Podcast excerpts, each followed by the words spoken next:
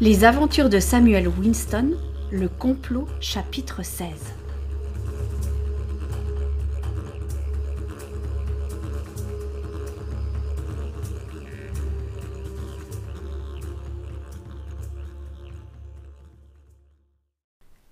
Amelia avait travaillé d'arrache-pied pour que le jour J, la maison des roses soit prête. Ses domestiques n'en pouvaient plus de l'entendre donner des ordres du matin au soir, et parfois même au milieu de la nuit. Vivement que le calme revienne. Elle voulait que cette fête soit la plus belle qu'il n'y ait jamais eu à Melbourne, celle dont on parlerait encore pendant des années. La maison était comme une fourmilière. Les livreurs apportaient des chariots entiers de nourriture, des fruits exotiques, des quartiers de viande, des volailles, des légumes s'amoncelaient dans la cuisine. Le vin était des plus raffinés. Il avait été prévu de griller les viandes à l'arrière dans le jardin et les servir aux invités dans un service en porcelaine de Limoges. Le matin même du bal, les jardiniers cueillirent des roses blanches dans la serre et firent des bouquets somptueux qui furent disposés dans le hall d'entrée et les différents salons de la grande maison. Rien n'avait été laissé au hasard. Lady Amelia avait choisi avec soin sa tenue, une robe de bal blanche en mousseline de soie, brodée de petites roses sur le corsage. Une paire de longs gants blancs venait compléter sa tenue. Sa femme de chambre avait torsadé et bouclé ses cheveux roux pour en faire un chignon à la mode de Londres. Elle portait le collier de diamants que Blackburn lui avait volé sur le bateau. Lorsqu'elle se regarda dans le miroir, elle sentit la nervosité la gagner. Avant qu'Alice ne parte à Ballarat, elles avaient élaboré un plan pour confondre Callaghan. Elle espérait qu'elle ne flancherait pas au dernier moment. Elle aurait eu bien besoin des encouragements de sa nouvelle amie, mais elle devait faire sans. Elle respira un grand coup, releva le menton et descendit le grand escalier comme si elle était la reine en personne. Au crépuscule, les premiers invités arrivèrent en calèche. Ils étaient guidés à travers l'allée par des torches allumées. Lady Hastings se tenait dans le grand hall d'entrée et accueillait ses invités. Miss Alberta, qui avait délaissé la pension des Baker le temps de la soirée, se tenait à une distance respectable pour surveiller sa protégée alors que l'orchestre jouait un air à la mode dans la salle de bal pour les invités réjouis, Édouard Callaghan fit son entrée. Il était habillé avec élégance, malgré son ventre qui menaçait de faire sauter les boutons de sa redingote. Lorsqu'il aperçut Amelia, il claqua les talons, se pencha et lui fit le baise-main. Chère Lady Hastings, vous me voyez ravie de pouvoir assister à votre bal et ainsi comblée de pouvoir admirer votre beauté. Oh, vous savez parler aux dames, monsieur Callaghan? Vous pouvez m'appeler Lady Amelia. Alors, dans ce cas, faites-moi l'honneur de m'appeler Édouard.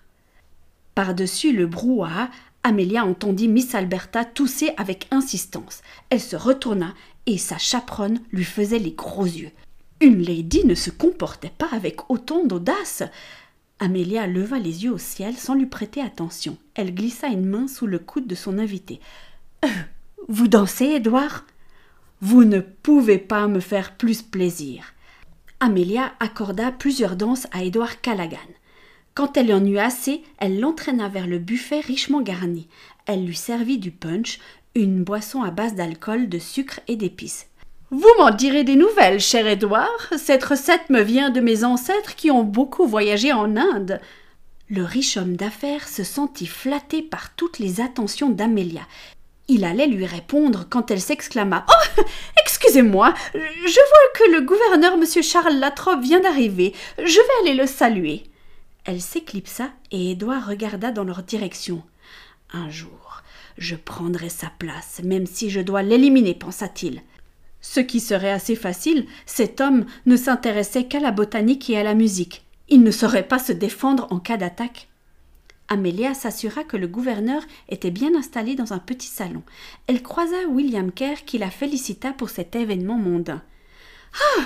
Monsieur Kerr, vous m'envoyez ravi. Euh, permettez-moi de vous présenter Monsieur Latrobe. Il se trouve dans le, le salon bleu. Je suis certaine que vous avez des points communs à partager elle l'entraîna, et pendant qu'il marchait, elle lui proposa de faire visiter les serres au gouverneur. Il serait certainement fort intéressé de découvrir sa collection de plantes rares.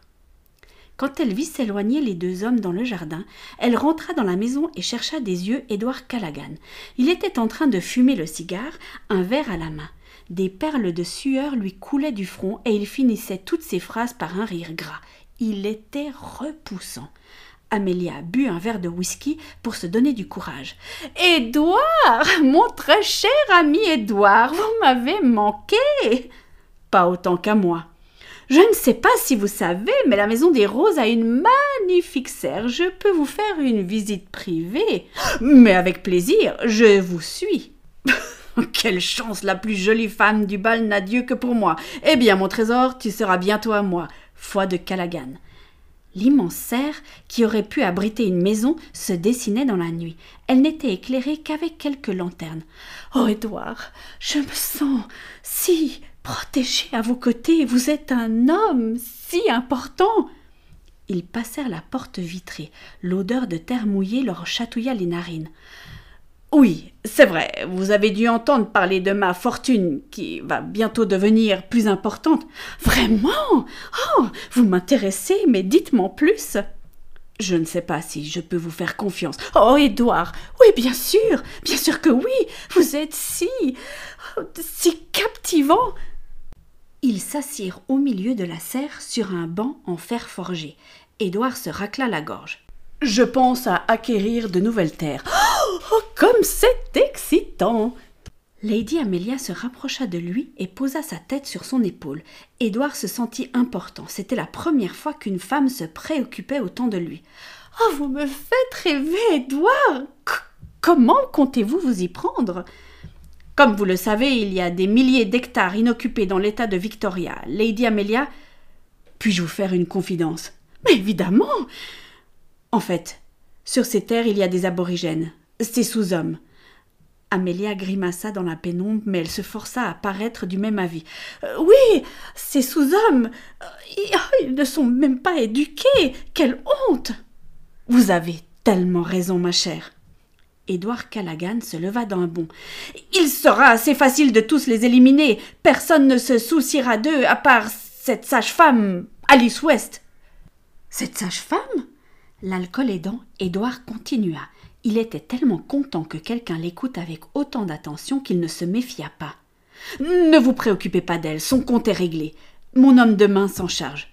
Oh, Édouard vous avez tellement d'autorité, vous savez surmonter les obstacles comme personne. Édouard lui prit les mains et les serra fort. Amélia, j'ai de grands rêves pour nous. Vous pourriez devenir la femme la plus riche de Victoria en m'épousant. Je ne vous cache pas que je compte également devenir gouverneur très prochainement. Mais, mais nous avons déjà un gouverneur. Oh ma chère, un accident est si vite arrivé. Une voix masculine retentit dans la serre. Vraiment je serais bien curieux de savoir comment vous allez faire. Le gouverneur Latrobe apparut accompagné de William Kerr. Qu'est-ce que vous faites là? S'étrangla presque Callaghan. Je m'instruis et je dois dire que ce que je viens d'entendre est fascinant, répondit calmement Latrobe. Amelia recula et se plaça entre les deux hommes. Lady Amelia, qu'est-ce que cela signifie? Elle le regarda avec mépris. Je savais bien que vous tramiez quelque chose, il fallait juste que je le prouve, et surtout devant des témoins, mais je n'avais aucune idée que vous vouliez supprimer le gouverneur. Oh, sale petite intrigante Il suffit s'interposa William. Je vous interdis d'insulter Lady Hastings. Édouard Callaghan poussa un cri de rage et se mit à courir. Mais son manque d'exercice et son gros ventre pesèrent lourdement sur sa fuite. Il soufflait comme un bœuf et transpira vite à grosses gouttes. William le rattrapa rapidement et lui décrocha un coup de poing dans la mâchoire. Vous êtes fait, mon vieux Édouard Callaghan se retrouva étalé dans une flaque d'eau complètement chaos. Deux jours plus tard, la une de Diargus titrait Coup de théâtre au bal de Lady Hastings. L'article décrivait avec tous les détails l'arrestation d'Édouard Callaghan et son emprisonnement. William Kerr avait écrit que cela avait été possible grâce au courage et l'ingéniosité de Lady Hastings. Il décrivait le complot que Callaghan avait imaginé pour s'emparer des terres sans les payer un penny et comment il avait imaginé supprimer le gouverneur, ce qui aux yeux des gens était bien pire encore. Amélia lisait le journal en prenant une tasse de thé dans le petit salon. Elle savoura ce moment. Elle avait réussi. C'est sûr, on se souviendrait de son bal. Épilogue. Le printemps était de retour. Il faisait bon en cette fin de matinée de dimanche de novembre. Alice et Samuel se tenaient devant la petite maison au citronnier, assis sur le banc. Ils profitaient de ce moment de calme. Depuis qu'ils étaient rentrés de Ballarat, Samuel s'était installé chez sa tante. Elle lui avait aménagé une petite chambre et il aidait Alice dans les différentes tâches qu'il y avait à faire dans la clinique. Elle lui avait même acheté un nouveau costume chez Philippe Rochatson le tailleur. Lorsque M. Rochatson lui avait dit que le costume qu'il portait était une copie parfaite de ce qu'il se faisait de mieux à Londres, il ne put s'empêcher de bomber le torse devant le miroir. Il se trouva fort élégant. Il n'avait pas eu de nouvelles de Butler. Samuel n'en parlait pas beaucoup. Alice repensait tous les jours à sa promesse. Elle regrettait presque de l'avoir faite. Les enfants aborigènes, en arrivant à Melbourne, s'étaient mis en route pour retrouver leur tribu. Samuel s'était fait du souci. Tante Alice, comment ils vont retrouver leur chemin? Ne t'inquiète pas, depuis tout petit ils apprennent les chemins du rêve et savent parfaitement se repérer dans la nature. Tante Alice? Oui? C'est dommage qu'il n'ait pas plus parlé du peuple aborigène dans l'affaire d'Edouard Gallaghan. Il n'y en avait que pour son intention de tuer le gouverneur. Oui, tu as raison, mais ce qui compte pour l'instant, c'est que ce sinistre personnage ne puisse plus faire de mal. C'est vrai, je trouve fort dommage que les gens ne comprennent pas que les aborigènes aient le droit de rester sur leur terre. Ils ont tellement à nous apprendre alors qu'ils sont traités comme s'ils ne savaient rien. Mais je crois que les hommes blancs ne sont pas prêts pour cette idée. Quand le gouverneur Latrobe entendit le récit des aventures de Samuel, il lui redonna les pépites d'or en lui disant que celles-ci, il les avait gagnées à la sueur de son front. Samuel les répartit entre Alice et les Baker. Avec ce qui lui restait, il en garda quelques-unes pour les donner à ses nouveaux amis aborigènes. Ils avaient travaillé aussi dur que lui. Le reste, il les donna à la famille de Peter pour qu'ils puissent s'acheter une petite maison sur Gertrude Street, non loin de celle d'Alice. Justement, Peter déboula devant le portail. Salut la compagnie Peter vint s'asseoir entre les deux. Quoi de neuf, Peter? C'est pas aujourd'hui que tout le monde vient manger? Oui, Henry et Martha vont arriver. Et il y a aussi Benjamin qui va venir. N'est-ce pas, ma tante? Alice sentit le rouge lui monter aux joues. Euh, oui, c'est ça. Oui, je, l'ai invité pour fêter euh, le retour des beaux jours. Les deux garçons se mirent à rire. Ils se doutaient bien qu'il y avait une autre raison. Peter croisa les bras. Ouais, tout le monde est content, mais il n'empêche que j'étais pas là pour participer à toute l'aventure.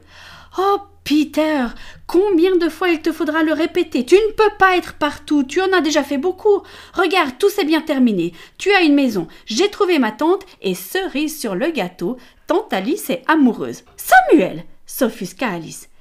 Peter pointa du doigt la rue. Regardez, ils arrivent. Oh, et il y a aussi Lady Amelia et Monsieur Kerr du journal. Oh, ça va être la fête. Chacun s'embrassa affectueusement et tout le monde finit par rentrer dans la petite maison. En regardant toute cette joie, Samuel pria dans son cœur. Ah, merci mon Dieu, parce que tu as pris soin de moi au-delà de ce que je pouvais imaginer. Il ferma la marche, un sourire aux lèvres. Il jeta encore un coup d'œil derrière son épaule. Au milieu de la rue se tenait un homme aborigène à moitié nu. Seul un petit pagne et quelques ornements sur ses bras et le torse l'habillaient. Un petit sac tressé pendait autour de son cou. Deux grandes lances en bois reposaient sur son épaule. Il regarda intensément Samuel mais resta silencieux. C'était la première fois que Samuel se trouvait en présence d'un guerrier aborigène. En tout cas, il a tout l'air d'un guerrier, pensa Samuel. Il appela sa tante tout en gardant les yeux fixés sur l'homme. Alice ne sembla pas gênée en le voyant. Samuel admira sa tante. N'importe quelle Anglaise aurait détourné les yeux avec dégoût. Elle alla le rejoindre et échangea quelques mots avec lui. Quand elle eut fini, elle revint vers Samuel. Il vient de m'expliquer qu'il y a un grand problème dans sa tribu. Je n'arrive pas à comprendre la gravité, mais il semblerait que mes compétences en médecine pourraient les aider. Je suis déjà allé chez eux auparavant. C'est à au moins deux jours de marche d'ici. Tu connais le nom de la tribu, tante Alice Oui, c'est une tribu du clan des Boon Elle se trouve à l'est de Melbourne, dans les Dandenongs. Si je ne prononce pas trop mal, c'est le clan des Ngarukvilam. Samuel réfléchit un instant. Tante Alice. Elisabeth m'en a parlé. Je me rappelle qu'elle m'a dit ce nom. Oh, s'il te plaît, laisse-moi aller avec toi. Je veux savoir si c'est sa tribu, si elle va bien. Tu ne l'as jamais vue là-bas Non. Sinon je m'en souviendrai. Mais tu sais, ça fait longtemps que je ne suis pas retournée. Ton amie Elisabeth ne devait pas s'y trouver. Euh, raison de plus pour que je vienne. Ah, il faut que je sache. Le bush n'est pas un endroit pour un jeune de ton âge. Ça peut être très dangereux. Samuel la regarda droit dans les yeux. J'ai traversé la moitié du monde, seul, sans famille. J'ai réussi à trouver du travail. Je me suis fait kidnapper. Et tu penses que d'aller dans la brousse australienne ne me convient pas? S'il te plaît, je pourrais t'aider. Alice sourit en coin. Eh bien, je pense que nous allons devoir écourter notre petite fête. Allez, va préparer tes affaires. En route, jeune homme. Voilà, notre histoire est terminée. J'espère qu'elle t'a plu. Et comme tu peux l'imaginer, il y a une suite. Le tome 3 des aventures de Samuel Winston s'appelle Le cri du kookaburra. Je me réjouis de te retrouver pour ces nouvelles aventures. À bientôt, cher auditeur.